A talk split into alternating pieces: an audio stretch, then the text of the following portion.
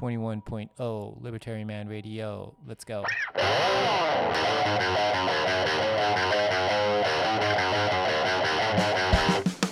In the long run, we're all dead. Give me control of the nation's money, and I care not who makes its laws. Negative interest rates are the dumbest idea ever. The Federal Reserve is not currently forecasting a recession. Chancellor on brink of second bailout for banks. I've been working on a new electronic cash system that's fully peer to peer with no trusted third party.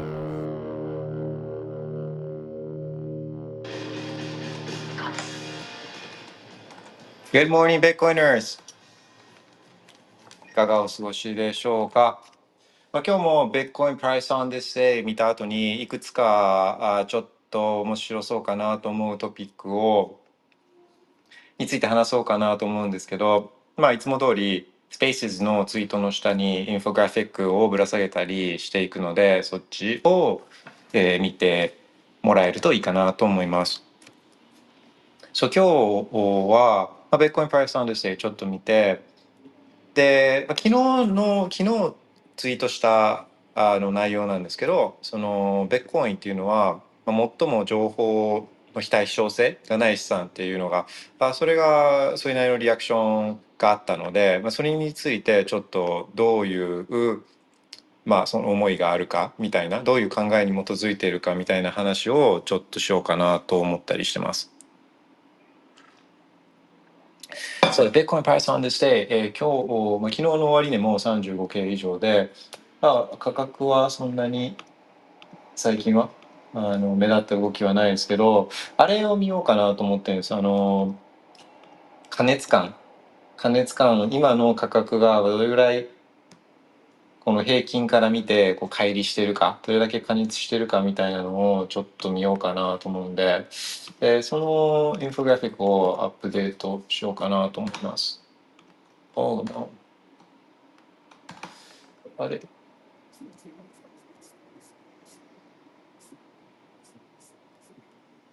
おおちょっと機械トラブルかな。ちょっとお待ちください。もし OK。good, good, good. 戻ってきた。あーっと。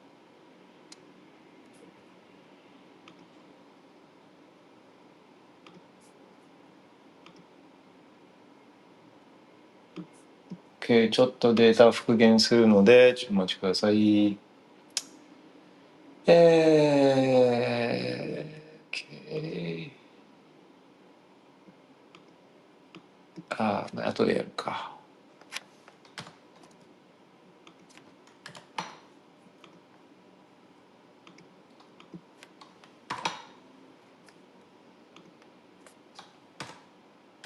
ん？What is going on?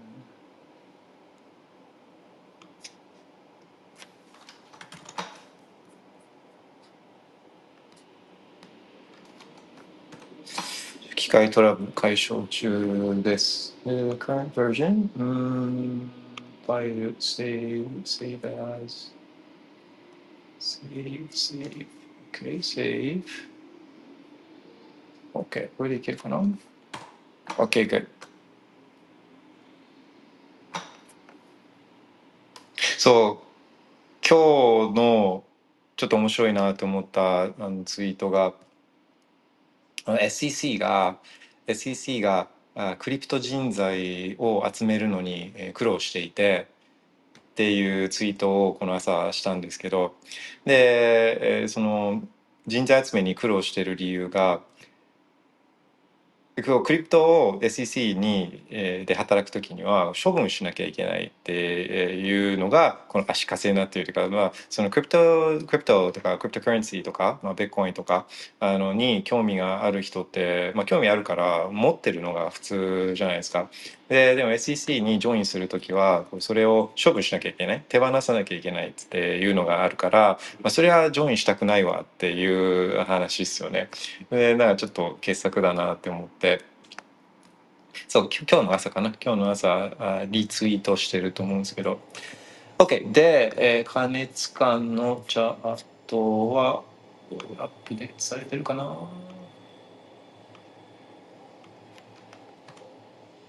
うん、OK。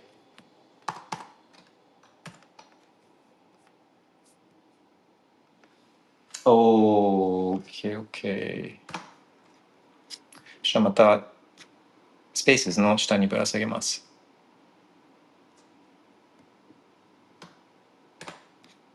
Bitcoin price on this day、え、自分は、まあ、そのうち近いうちにこうちょっとそのゴッドキャンダル God Candle が、まあ、すごい上昇か、まあ、もしくは下落もあるかもしれないですけどすごい大きいのがまた来そうな気はしているんですけどね。えー、Bitcoin 30 day moving average analysis with bands っていうタイトルのインフォグラフィックを今、スペースのツイートにアップしました。そう。で、これは移動平均、30日間の移動平均価格からの乖離を、まあ、過去のデータに基づいて、えー、それが統計的にどれぐらいの幅で収まってるかっていう、乖離がどれぐらいの幅で収まってるかっていうのを、まあ、分析してるインフォグラフィックなんですけど、で、まあ、ほとんどの場合、まあ66%は S1、S1 スタンダードディビエーション、1標準偏差の間に収まって、で S2 の間には95%が収まってで S3 の間には99%が収まるっていうあそういうものなんですけどまあだから大きくブレるとそれがどれぐらいのブレ幅かブレ幅の度合いを測っているんですね。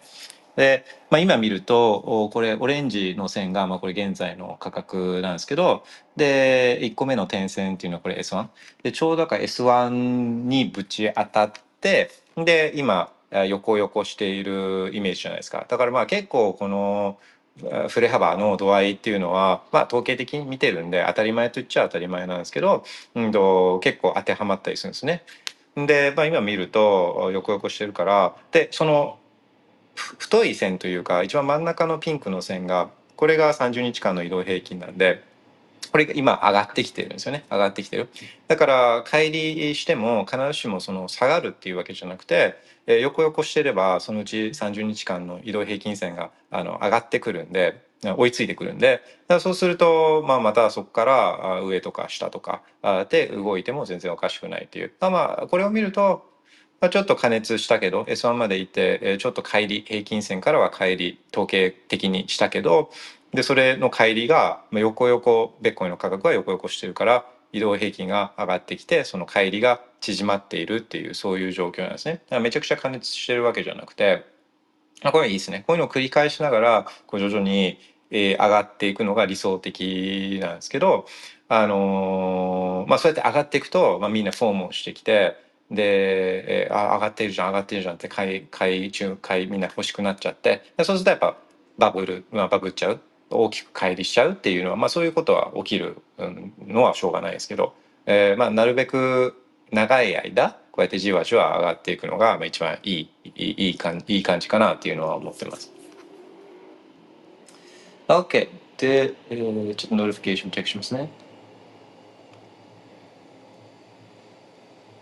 あと何かフルコインプライスで今11月の7日だからまだまだ前半だしうん何か面白そうなデータがあるかというとおおそうそうそうそう。最近あれですねマイクル・セイラーがあのマイクロストラテジーマイクロストラテジーがそういえば最近またベッコイン買ってたんでそのチャートでもアップデートしておきますか？インフォグラフィック Remaining coins for the Galaxy. Public Company Bitcoin.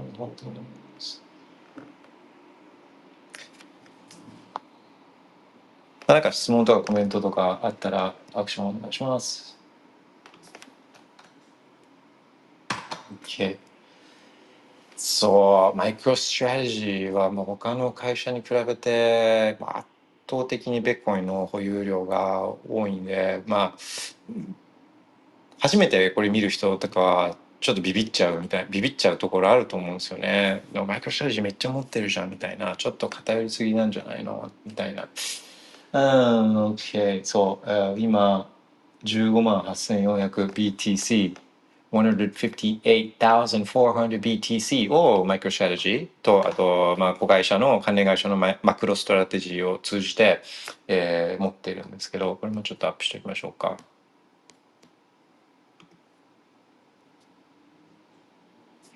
そう。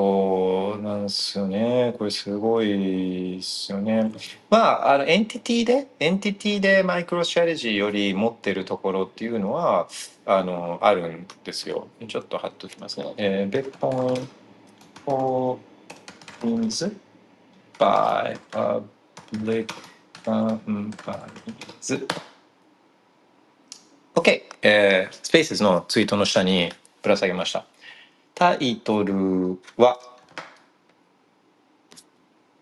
Bitcoin Holdings by Public Companies でこれはどういうインフォグラフィックかというと、まあ、上場会社上場会社が保有しているベッコインの数量っていうのをまあ視覚的に表現しているんですね。で真ん中の方にあるこのドーナツチャートがあ2100万、まあ、2100万 BTC BTC の発行条件を募集団にしていてで、えー、それをこの上場会社、まあ、今見ると38社が、まあ、このこの集計によると38社の上場会社が24万 6271BTC 全体の2100万全体の1.17%を保有しているみたいなことを表現してですね。まあ、上場会社はこれ持っちゃってるからあ残り我々のような一般ピープルにたがあ、まあ、持てるものっていうのは99%みたいなそれが徐々に徐々に、まあ、多分上場会社とか、まあ、大きい会社が取得していくと、まあ、一般ピープルに残される今99%一般ピープル買えるけどあのそれが徐々に減っていくけどでも今はまだ早いってことをそういうまあ意味メッセージがあってこれは作ってるんですよね。だからなんかほとんどのアセットほとんどのアセットクラスっていうのは大手、まあ、エスタブリッシュメントというかあのその企業とかあそういう大きい組織国とか、まあ、そういうものが作ってまず作ってそれを一般ピープルに売り浴びせるっていう構図が普通じゃないですか。まあ、例えば一番分かりやすい例なんかだと不動産とかあのマンションとかそういうのって、ままさにそうじゃないですかそういったデベロッパーとかが作ってそれを一般ピープルに売っていくみたいなだからビットコインは、まあ、これを見ても、まあ、伝わってくると思うんですけどもともと2009年にビットコインできた時って、まあ、当然ですけど大手企業とかエスタブリッシュメント国とか上場会社とかは当然手出してないというかもうそもそも何何なの何が起きてるのか分かってなくてだからそれ一番最初に手出してたのは一般ピープルじゃないですか。でそれが2013年にウィンクルボスの人たちがあそれを ETF をあの上場させようとした動きとかで、まあ、徐々にそういった institution とかも出てきますけどそれももうでもずっとずっとこれは民間主導のあ民間主導のムーブメントっていうか民間主導のアセットっていうか。でそれが、今までずっと続いてきてでいよいよその民間主導だったところに対して、えー、まあ本当の大手本当の大手である、まあ、ブラックロックとかあ金融機関とか、まあ、モーゲンあえっとモーゲン・スタンリーじゃなくて JP モーゲンとかあのそういうところが手を出し始めてフィデルフィデリティとかそういうところが手を出し始めてるっていう段階ですよね。15年経った今やっとそうやって企業が手出し始めてて、まあ、そこから企業はそれを商品化パッケージ化してで一般ピープルに売っていくっていう、まあ、いつものパターンにはなるんですけど少なくとも15年はこうやって民間主導によるムーブメント民間が先に買うことができた手に入れることができたっていうそれすごい珍しい珍しいアセットなんですよね。あの今までに本当にないぐらい民間ピープルによる一般ピープルによるムーブメントだったっていう。そうだそういうのをはあの表現したくて作ってるこのインフォグラフィックなんですけど、まあ、マイクロストラテジーがもうあのすごい他のやつを引き離す形でまあ前まではテスラもう頑張ってたんですけどテスラ一部売っちゃったからあのまたマイクロストラテジーのこの強烈さがこう強調されちゃうんですけどでまあたまにいやあの例えば他の entity も持ってる持ってますよみたいなあのコメントをもらうんですけどあの例えばあの EOS の ICO なんかをやったブロックワンブロックワンなんかめちゃくちゃそれ ICO で集めたお金ビットコインにしてるんですねあそこ。まあ賢いんですけどおい EOS 開発するんじゃなかったのかみたいなそういう話あると思うんですけど。そうであのブロックワンもめちゃくちゃベッコイン持ってて、えーどれぐらい持ってんだろう？えーっとブロック1、えー how much Bitcoin do they hold?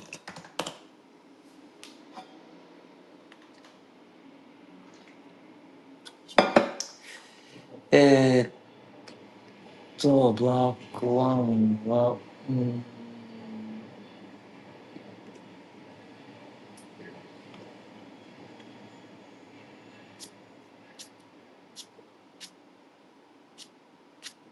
How much, how much Bitcoin does Block One hold? うん、なんかすぐに出てこなかったから、まあ、とりあえずめちゃくちゃ持ってるんですよ。あそこ多分、歴代最大の ICO をやってるんで、そのお金でベッコイン買ってるんですね。で、あとは例えば、あれですよね、グレイスケールとか、GBTC なんかもめちゃくちゃベッコイン持ってて、あのマイクロスタイルジーよりも持ってたりするんですけど、でもあれらは、えっと、上場会社じゃないですね。上場会社じゃないから、だからこのリストには乗っかってきてなくて、ただ上場してないけど、ベッコインをいっぱい持ってるところっていうのは、まあもちろんあるっていうのは分かってるんですけど、あ、これ上場会社って絞って、で、えー集計している方が、まあ、上場会社って決算書出して、それ監査されなきゃいけなくて、とか、あまあ信頼できるって信頼できるっていうのも他のに比べればあ信頼できるんでだからまあこうやって絞って上場会社に絞ってやややるのがいいかなって思うんでそう他にも持ってる会社っていうのはもちろんあるっていうのはあ分かってます。そうでこれ見て、まあ、自分上の方が目立つんですけど、えっと下の方の、えーネットホールディングアノミンシルケティって、えーいうのが、えー 3BTC、3BTC 保有していて、でこれ会社調べたんですけどなんかどっかトルコかなんかのなんかの会社だったんですけどあのなんかこうどれぐらい BTC ベッコインってどれぐらい持てばいいんだろうっていうそういう疑問みたいなのってあるじゃないですか。まあそれはもうあの余裕がある限りできるだけっていうのが多分答えだと思うんですけどあのまあ一つの一つのアイディアとしていや上場会社ぐらい持ってるんだよみたいな。あのいうのはえ 3BTC から言えるんで3ペッコインから。3ペッコインから上場会社並みって言えるんで、まあ、それも一つのあのアイディアかななんて思ったりはします。そう。で上場会社といえばあのアメリカの上場会社は SEC に対してこう登録 SEC 登録しなきゃいけないんですけどその SEC があのあれですね、えっと、クリプトの人材確保に、えー苦労しているっていうそういうツイートを今日見てでそれリツイートしてるんですけどあの今日。それちょっと面白いなと思って。ではのクリプトが好きだったら当然持ってるじゃないですか。ででもそういう人たちが SEC で働こうと思ったら持ってるクリプトベッコインとかを手放さなきゃいけないから、まあ、それじゃああの SEC で働くのやめようかみたいななんかそういうのはまあ当たり前と言っちゃ当たり前だからなんかちょっと面白いなと思ったんですけど。でもまあちょっとニュアンスはあってですね、えーいろんな業界でそのインサイダーとして働く場合は情報に近いところで働く場合はいろんなあの投資対象に対して制限はこれはあるんですよ。であのこのクリプトカレンシーがベッコインとかに限らずで例えばあの金融機関とかのアナリストとかあの、まあ、そういう金融機関で働いてたりとかあとはあの会計事務所とか監査法人で働いてたりとかあと法律事務所とかで働いてて、え自分が携わってるクライアントとかその業、まあ、ちょっと間接的にもタッチするようなところは、え投資しちゃダメ株持っちゃダメとかっていうのはこれは結構あるんですね。だから SEC みたいにこういったあの金融商品を規制するようなところでそういった制限があるのは、まあ、これまあちょ当たり前と言っちゃ当たり前なんですよね。当たり前と言っちゃ当たり前。で実際にどういう感じかっていうとあのまあこれは業界とか会社によって違うんですけど、まあ、監査法人なんかすごい分かりやすい例でそのあの会計事務所ですね。監査法人って会計事務所でで世界では4つあの大きいのがあって4大監査法人なんビッグ4なんて言ったりするんですけどその日本だったらあのあトーマツデロイトトーマツとか新日本監査法人とかあと朝監査法人とかあと PWC PWC とかっていう4大があってで、えーそういうところは上場会社とかの監査をメインの仕事にしてるから上場会社の実際決算書とかが世の中に出る前に中身見れるんですよね。で見ることになるからだからこういう人たちが株買ってたらまあダメってって思うじゃないですかこの世の中は。でだからあのこういう人たちは監査法人で働いてる人たちは基本的にはその自分の監査法人がやってる、えー会社の株っていうのは持てないですね。持てないんですけどどういう感じかっていうと例えば持ってる株をあのシステム、まあ、あの自分たちで管理するシステムコンプライアンスのシステムがあってそこに持ってる株を入れたり入力するんですよね。これえー、と任意なんでなんか強制できないじゃないですか。どう持ってるものを全部出せみたいなことはできないんで。でだから任意だからあの真面目に入力する人ももちろんいるしもう入力せずに保有する人もいるしみたいな、まあ、完全にこう自主規制にはなってるけど、まあ、でもそれやるの面倒くさいからあ全く株を持たない人とかっていうのも当然出てくるんですね。まあ、法律事務所とかあの会計事務所とかあの金融機関そういう年金基金とかで年金基金はちょっと違うか、まあ、でもその金融機関とかで働いてそういったコンプライアンスが面倒くさいからもう持たないっていう人はいるんですよ。あの結構多く好きな人はやってたりするんですけどそのあの買える範囲の中でで買えるのも例えばあのインデックスならいいんじゃないのって思うかもしれないですけどこれもなんかいろいろ細かいルールがあって例えば、まあ、インインデックスの ETF とかの発行体があるじゃないですか、まあ、今話題になってるのはベッコインだったら現物 ETF はこれブラックロックが発行したりあとそのアークが発行したりとか発行体がいるんですよね。でその発行体もの監査されてたり法律事務所に弁護されてたりするからじゃあその発行体が発行してる ETF は買えないとかまあ本当にそういういろいろあ多分銀行口座とかは普通口座は持てるかもしれないけどあの定期預金とかそういうのは持てないと、まあ、とにかくすごいこう細かいルールがあ実際あるんですねいろんな業界で。だから SEC で働く人たちが特別クリプトを買えないとかっていうのは、まあ、ちょっと違うんですけど、うん、そう。だから、まあ、例えば SEC なんかの場合はどっか一つの今あのま、いくつか SEC って、えー、訴えるじゃないですか。これってイリーガルなセキュリティーズオフリングだっつって言ってこのあの違法な資金調達が違法証券だって言って、えー、名指しでプロジェクトをクリプトシェイコインプロジェクトを訴えていくじゃないですか。でそうすると当然価格下がるからそういう情報を知ってれば当然それで先にまあインサイダー取引ですね。典型的なインサイダー取引ができちゃうからだからそれを制限するっていうのはこれは当たり前と言っちゃ当たり前なんですよね。うん、そう。でえっ、ー、と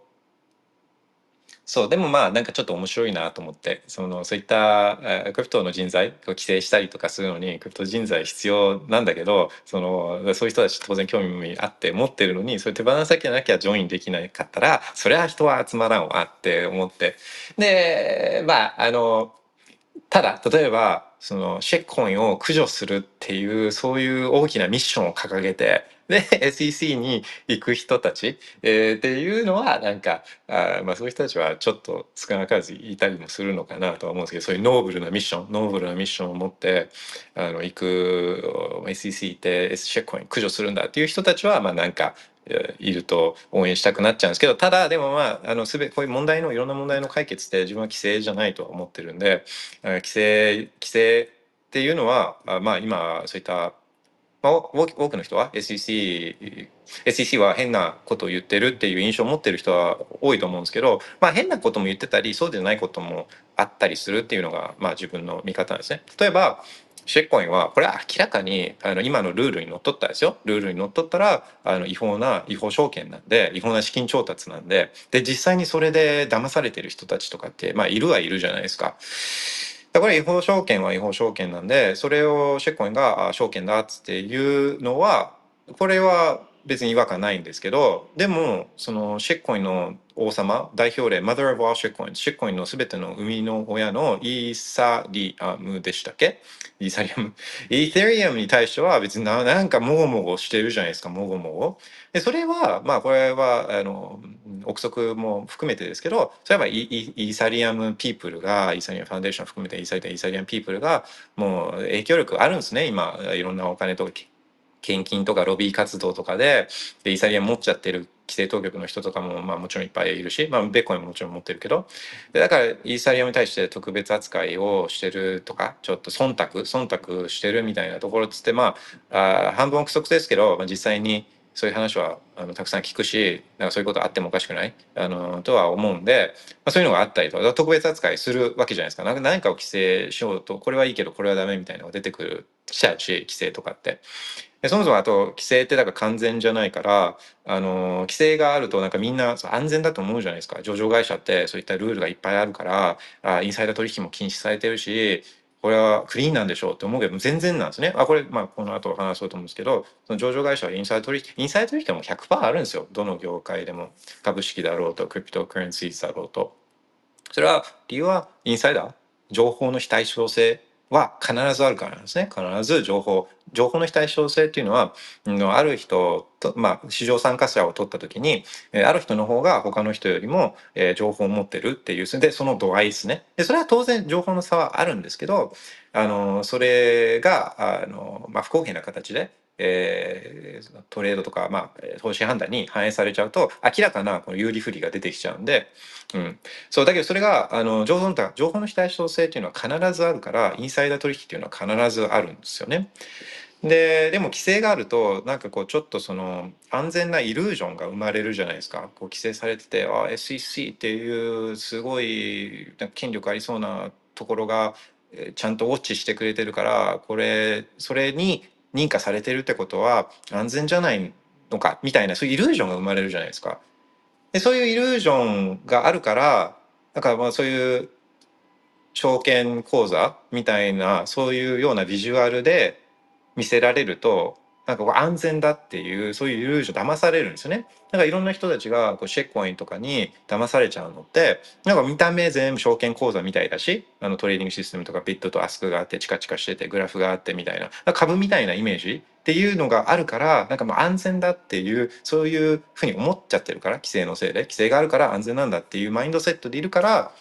なんか安全だと思ってシェッコインとか詐欺明らかな詐欺みたいなものを買っちゃうんですよね。でもその規制がなければもう全部自分で判断しなきゃいけない規制とか SEC とかになくてもう全部自分で判断しなきゃいけないとか自分で判断できないんだったら周りの信頼できる人とかにちょっと聞いてみるとか。でそれでもできないんだったらもうちょっと金額本当に少なくしとくとか。っていうのそういう感覚って当然生まれるじゃないですか。もうなんかもう詐欺買うものはもう詐欺かもしれないっていう意識があれば。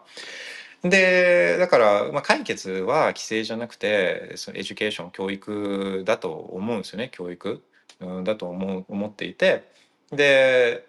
あとあの自然と生まれる reputation ですよね。あのこう長い間ちゃんとした対応をしているところに対しては reputation がついてきて。それそれがあれじゃないですかあの口コミとか。口コミとかレピュテーションが判断のこの指針になるじゃないですか。食べログとか Google マップで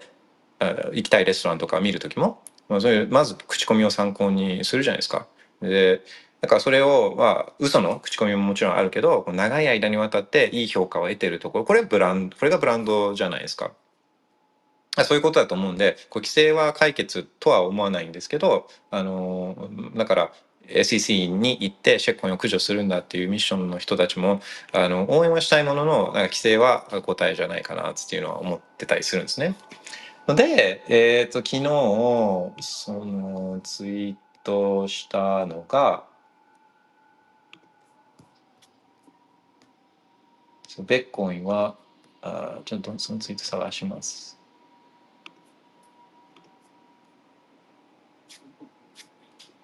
なんかコメント、質問あったらアクションお願いします。 notification を見てます。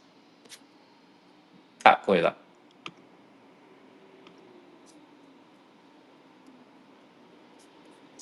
で、これを Spaces のツイートの下に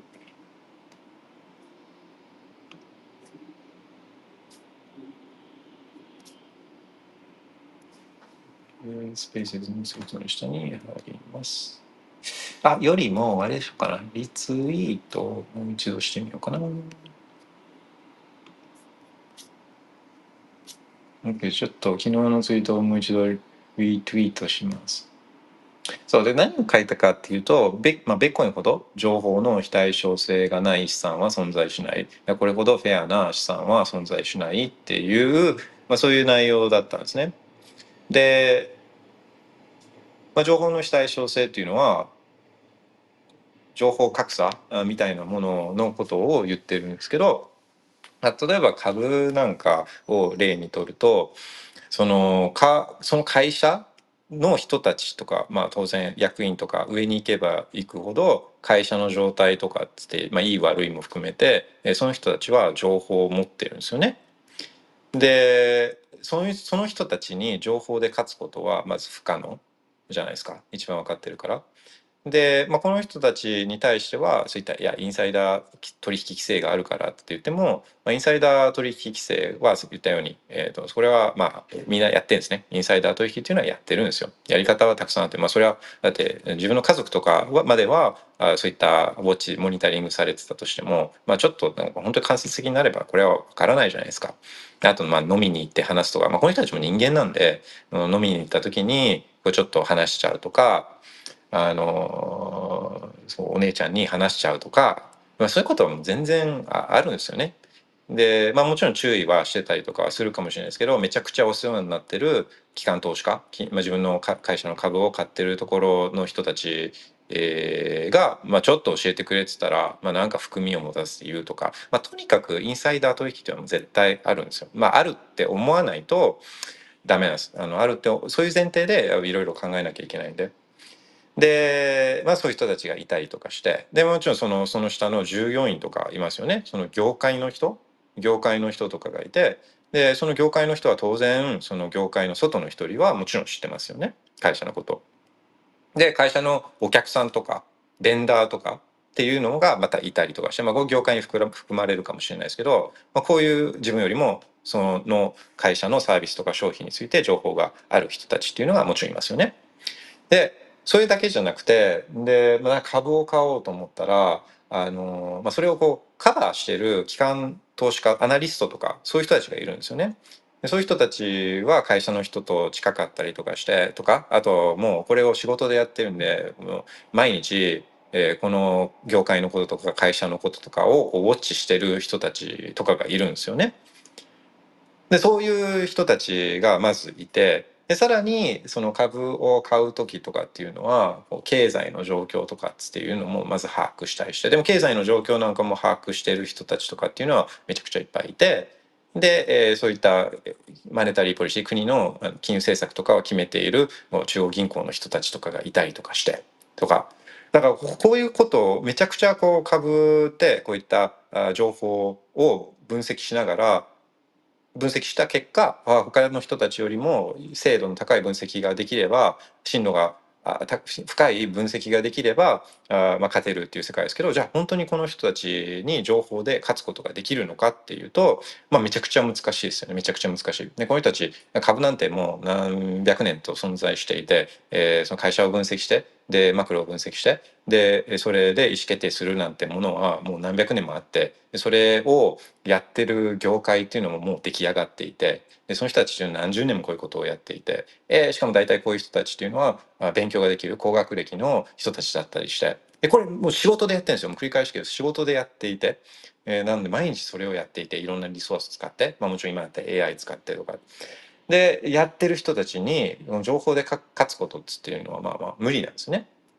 で、まあ、単純にもうすごいシンプルなコモディティ原油とかを取ったとしても、えー、まあ原油の生産国とかがあってでそこではこの出荷量みたいなものって、まあ、出荷するしてる人たちがいるから出荷量が増えれば、まあ、供給が増えるから価格っていうのはそれだけを見ればですよ他のことをイコールだとすると価格に対してはこれマイナス影響ですけど供給が増えれば価格下がる。でまあ今だったらそうそうだから原油だかエネルギーだか原油高くなるかもしれないいやそれは確かにそう高くなるだろうと思いますけどいや思うんですけどでもそれってその供給量とかをいじられちゃったりするんで、まあ、それ絞ることもできるし増やすこともできるからそれって自分のコントロール外というか自分分かんないじゃないですか。でだから原油はまあ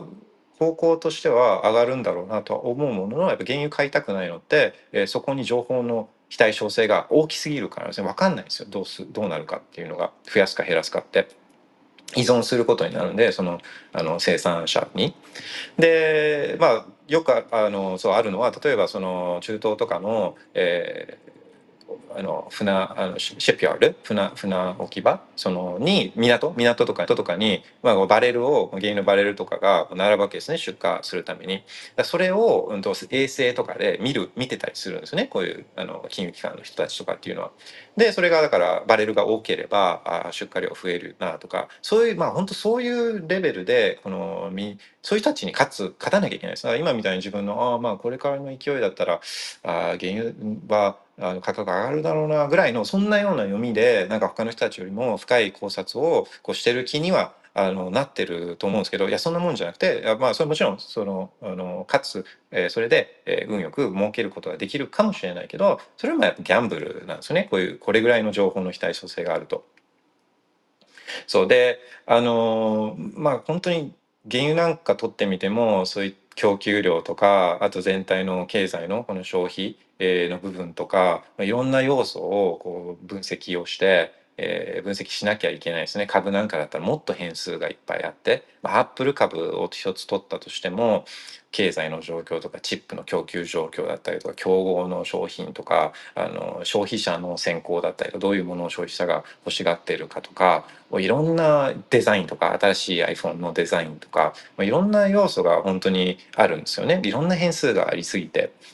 それででそれを分析してるのが、え、もうこれを何百年何十年もやってるモサドもがやってるってそういう人たちが相手だっていうまあそういうそこが大事なポイントだと思うんですよね。で、やは株買ってりゃいいじゃん。株でも上がってるじゃんっていうのは、まあこれインデックスの話をしてるわけじゃなくて、えー、そのインデックスっていうのはマーケットの、まあ、ポートフォリオ全体、市場全体とかをの動きを、まあ、市場をトラッキングしたようなそういったあの投資商品インデックスだって上がってるじゃん。そういう話をしてるんじゃなくてそのアルファあの他個別株超過収益マーケットよりも高いリターンを継続して上げるのが、まあ、めちゃくちゃ難しいというかほぼ無理なのは、えー、そういった情報の非対称性とかあのこの分析しなきゃいけない変数、えー、っていうのが、まあ、めちゃくちゃあって、えー、それをやってる専門でやってる人たちに勝つのは難しいからそのプロのプロの中でも勝ち続けるのは難しいっていうそういう世界なんですね。だから勝ち続けるのが難しいんであればだったらインデックス買ってればいいじゃんっていうそういう話なんですよね今 ETF とかが人気があるのは。であの、まあ、一方でベッコインなんかをこう見てみるともう供給はフィックストじゃないですか。だから今原油の例とかアップルの例とかで言うとその供給サイドはもう見なくてよくてでも1年後供給がどれぐらいあるかってもう分かってるじゃないですか。この、え、10分に1回に新しいブロックが生成されてそこでブロックリウォードがあってっていうのはもう分かってるんでそのスケジュールもめちゃくちゃ細かいところまで、え、分析できるじゃないですかでこれはもうオープンでもうみんな情報共共有されちゃってるもう世の中に対して情報そこの供給の部分は情報がオープンなんでこれ誰でも見れるんでそこに情報の非対称性はないんですよ。情報の非対称性が供給の情報の非対称性がない資産っていうのは今まで存在しなかったんですね。人類史上。っていうか歴史上。だってそのそれは証明可能可能な希少性っていうそういうアトリビュートがベッコインにはあるからですね。だからもうその供給部分はもう度外視しちゃってもいいぐらい。そこに有利不利がないから。だからあとはその需要のところを考えればまあいいだけで需要。でも長い目で見れば需要需要がなんでベッコインの需要が増えるかっていうとそれは、えーと、フィアカレンシーズシェッコインシェッコインカレンシーズがダメだからですよね。量が増えたりとか略奪されたりとか検閲されたりとか、まあ、そういうところの問題がそれが今後マシになるか良くなっていくかひどくなっていくかったらもう答えても99.9%明らかじゃないですか。ひどくなっていく。お金はするし、えー、検閲はどんどんひどくなっていくし略奪もどんどん増えていってっていうのはこれもこの方向は99.9%変わらないので、まあ、そうすると長い目で見たら需要はこれはベッコインの需要っていうのは増える、えー、歴史上初めての検証可能性がある資産ですよ。アセットですよ、えー、とエネルギー問題をこのマイニングっていうものを通じて解消することに貢献するかもしれない。これベッコインですよ。でだそんなあの誰も増やすことができない誰も略奪できない、えーポータブルなどこにでも持っていける24時間365日誰でも参加できるオープンなモネタリーネットワークですよ。こんなものの需要が今後減るって考える方が減るって考える方が不自然ですよね。だから増える需要需要は増えるって、えー考える方が、まあ、自然ですよね。自然でいいんですよね。あそうそうちょっと脱線するんですけどあの結構そういう投資とかっていうのは、えー自然が一番みたいなところがあってでもみんな自然に考えないじゃないですか。例えばあコンスーマーデバイスだったらアップルがいいのは誰でも分かってるけどでもアップルよりなんかリターン出したいからだからえーアップルよりも割安な株を探すみたいなことをみんなやろうとするんですよね。で例えばその投資の専門家とかファイナンシャルアドバイザーとかも「あどういう株がいいですか?」って聞かれた時に「アップル株いいんじゃないですかね?」とか「いやいやそんなアップルがいいことぐらいわしでも知ってるわもっとなんかおすすめの他の人が知らない株を教えてくれてまあお客さんも言うじゃないですか。でまあいろんな理由があってこういうシンプルな理由にみんな行かないですよね。でだからあの、まあ、なんでちょっと割安って思ってるみたいな株があるかっていうと、まあ、それはあみんなやっぱアップルが欲しいからなんですよねプロダクトとしてもプロダクトとしても欲しいから株としても欲しかったりするしだからもう明らかなもの、まあ、シンプルに、まあ、アップル買っとけば、まあ、リターンってここ十何年とかめちゃくちゃ良かったわけじゃないですか。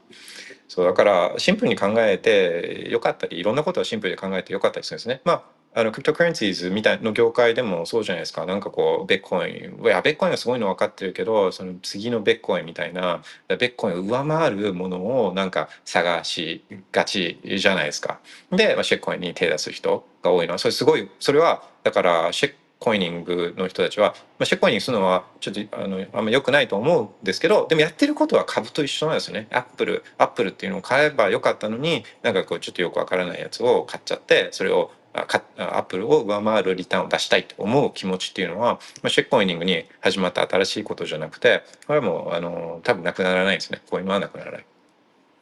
そうでえーっと何でしたっけ？えー、あそうそう需要まず供給がフィックスされていてで需要は今後増えるって思うんであれば、まあ、価格っていうのは需要と供給で決まるんで、まあ、答えはシンプルですね。バイベコイン。っていうもう本当情報が全部オープンでだからさっきの原油で言ったらバレルをこの衛星で見る人見れるこ見ることができるこのファンドはちょっと優位性ありますけど僕たちは見れないじゃないですか。この中東のシップヤードにどれだけバレルが積み上がってるかっていうのは、え見れないしあの車とかでよくあるんですね。車とかはあの車をこう船に積むじゃないですか。だかそういうのは、まあ、このあの港行けば見えたりするから、まあ、そういうのでどれぐらい出荷してるかとかそういうのは見れるんですけどあのベッコインはその動きをオンチェーンでフルトランスペレンシーフォートランスペレンシーで、えー完全に透明な状態で見れるじゃないですか。でシップヤードでこの原油を送ったりしてるのがもうオンチェーンで全部フォートランスペレンシーで見れるんですよねベッコインは。でそういうのも全部オープンでこれだあのオープンじゃないですか。だ誰でもアクセスできる。情報非対称性ってそこにないんですよね。ないないじゃないですか。でだからもう本当なんかあのー株みたいに情報の非対称性がすごい不動産もそうですよね。不動産もこれ不動産も思うんですけどあの不動産よりは自分は株とかの方会社とかあのを見る方が、まあ、会社そうそう会社もその情報非対称性をなるべく下げるためにためにこの開示制度っていうのがあるんですね。開示制度。上場会社は1年間2回監査済みの財務諸表を出さなきゃいけなくて年次報告書有価証券報告書日本でいうと。アメリカだったら典型。で日本とかアメリカだったらそれを四半期ごと3ヶ月おきにやんなきゃいけないですね。で日本だったら四半期報告書アメリカだったら研究っていうのを出さなきゃいけないですね。でもでまあそれだからオープンでしょ。いやノーノーノーノーノーだってこれって、えー、と天気とかだったら多分45日遅れぐらい。45日遅れぐらいに出てきてその年次報告書なんかだったらもう有価証券報告書はもっと時間がかかる。んでもうその時点で、えーもう情報古くてインサイダーはもう当然そういう情報を見てるから。だから、まあ、財務諸表とかを見るのがあの意味ないっていうつもりは全くないんですけどそれをお仕事にしてる人たちは見て見てるんでだちょっとった財務諸表を見たから勝てるようなそういうものじゃないですね。そこで情報の非対称性を生まない。あ昨日そうそう昨日そういえばあの夜、えー、の WBS だったかななんかニュース番組で、えーと、港区女子じゃなくて投資女子投資女子みたいなだからその女子女子だけで投資情報について投資について話すようななんかそういう取り組みみたいなのが特集されてたんですけどあので、まあ、そこでその女の子たちが言ってたのがあ、まあ、カフェとかで、えー、年次報告書を見てで株選定したりしてるんですみたいな。で、まあ、それはいやそれを否定する気持ちは全くないんですよ。それでしかもそれ好きでやってたらなおさらあのそれはいいこと楽しいこと趣味でやるのは、まあ、年次報告書見てねあのこれ上がるか上がらないかっていうのをあの分析するのはそれは楽しいからそれを否定するつもりは全くないんですけどそれをやったからアルファその市場リターンを上回る成績が出せるって思っちゃうとそれはすごい危険っていうかその可能性はすごい低いっていうのも事実なんですね。だからそれはちょっと繰り返しになっちゃうんですけどそので年次報告書をとか四半期報告書とかそれどころかもう本当会社の人とインタビューをして、え、リアルタイムにあリアルタイムに近い形で情報収集したりとか業界分析をしてる人たちしかもそれチームでやってて、え、AI 使ってリソース使ってすごいお金使ってやってる人たちがいるんででそういう人たちにいやさすがにあの朝カフェコーヒー飲みながらあちょっとその先週出た四半期報告書を見ながらあの売買かセルセルする人たちがそれで勝つっていうのはまあこれはまあどう考えてもあの無理なんですよね。まあ、それをあの長期的に継続的に勝っていくっていうのは無理。だそうそういう幻想を抱かせるのはまあちょっと良くない。だそうそういう意味でそういう意味で、結局思っちゃうのはあのそういった情報非対称性がない情報格差がなくてで、えー、情報が全てオープンでそういった優位性みたいなものがなくてないアセットって、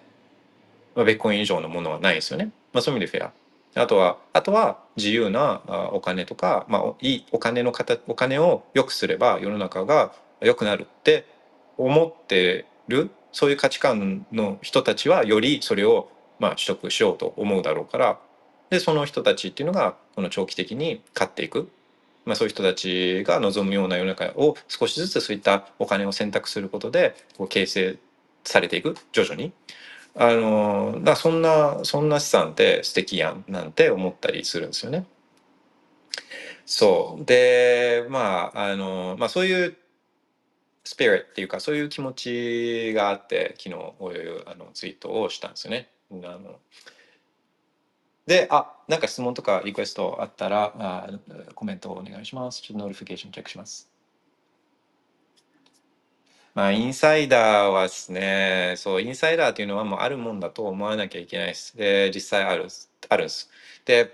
あの、でもインサイダーで儲けるのも結構難しくてですね。でこんな事件が過去にあったんですけどその監査法人乾燥人の会計士はそういったインサイダー取引が規制されてるっていう話はあの冒頭にしたと思うんですけど、まあ、それでもやっぱりやる人いるんですね。で何年まあどれぐらいやったかな？10年ぐらい前とかもっと前かもしれないんですけどその四大監査法人のうちの新日本っていう監査法人の会計士の人がその自分が担当しているお客さんクライアントのそういった財務情報をもとにインサイダー取引をした事件があったんですよ。した事件がね。で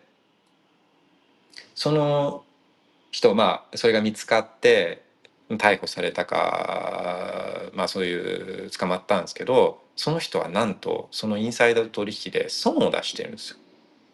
損を儲けてないですよねインサイダー取引、まあ、インサイダー取引して損出してもこれは犯罪は犯罪になっちゃうんですね。も儲けたら犯罪ってわけじゃないんでもし損しちゃってるっていうすごいまあ悲しい事件っていうかあのがああるんですけどちょっと悲しいじゃないですか。そう。でだからまずあるんですよ。でまあこれの場合はあのその情報の内容にもよって、えー、そういう財務情報ってやっぱ古くてあのさっき言ったように四半期報告書って、えー、その期末から四半期末からあ何日間後45日後とかそれぐらいのタイミングで出てきたりするんで古い情報だからそれってそんなにこう情報としてはあんま価値ないですよね。あんま価値ないですよ実際。とか、まあ、あったりするんですけど、まあ、上に行けば行くほどあってあのそういったあ価格に影響しそうなより鮮度の高いこのインサイダー情報みたいなのは当然上に行けば行くほどあってでこれを使って当然ですけど儲けようとしているファンドなんかはまあめちゃくちゃそれはもうもうあるんですあるんです。で例えば一つの例としてあの業界エキスパート業界の専門家から直接情報が聞けるとすごいいい情報が聞けるじゃないですか。だからあの例えばえー、法律について crypto の法律について cryptocurrencies 日本の crypto の規制について、えー、話聞きたかったらそれはもう日本のそういった弁護士とかに聞くと聞くとか業界関係者に聞くのがもう一番いいじゃないですか。でそれってまあそういった日本のクリプトカレンシーの規制に限らず製薬とかでもそうだしテクノロジーとかでもそうだしあのまあなんかあのブロックチェーンのプロジェクトにもついてもそうだしでそういう専門家の情報をあの、まあ、仲介してくれるサービスっていうのがあるんですねあの世の中には。だからなんか今の例だったら日本の例えば自分がバイナンスとかで、まあ、バイナンスもいるからちょっとややこしいですけど例えばバイナンスで日本に進出したいから日本の、クリプトの規制についてちょっと知りたいって思うとあの自分で直の知り合いがいない場合はそういった仲介者を通じて業界のエキスパートにつなげてもらうんですよ。でここはまあ一応 ID アイデンティティは例えば隠したりしてまあ細かい情報はどこで働いてるとかそういうのは隠したりしてで時給レートでいくらいくらみたいなんでそこでこの情報交換をするみたいなそういうマーケットがあるんですね。でそういうレートすごい高かったりする。情報によってはすごいその時給がもう自分の給料よりも高かったりするんですよ。本当に時給10万とかはもう当たり前。まあこんなん全然普通で、まあ、情報によってはもっとあの時給100万円かもしれないしもう本当に情報によっては内容によってはすごい高い時給でそういった情報交換するんですけどまた一つの例としてはその製薬製薬のあの、まあ、薬を作ってる会社とかがその、まあ、薬作っていく場合って多くの国でどうするどうなるかっていうと、まあ、いろいろ研究開発とかやってて治験とかやっててでその結果が良ければそれをそれをこう FDA みたいなアメリカって FDA に、えー、認可してもらうように出すんですね。でその認可っていうのはすごいその、まあ、認可されないとその薬を売ることできないから、まあ、認可とかあと治験の結果とか治験の結果が悪かったらその認可にも影響を与えたりするから、まあ、こういった情報っていうのはそれすごいその薬に対して薬の運命を左右するような情報でで、えー、薬が認可されるかされないかっていうのはその製薬会社の株価のパフォーマンスにも当然直結するんですよね。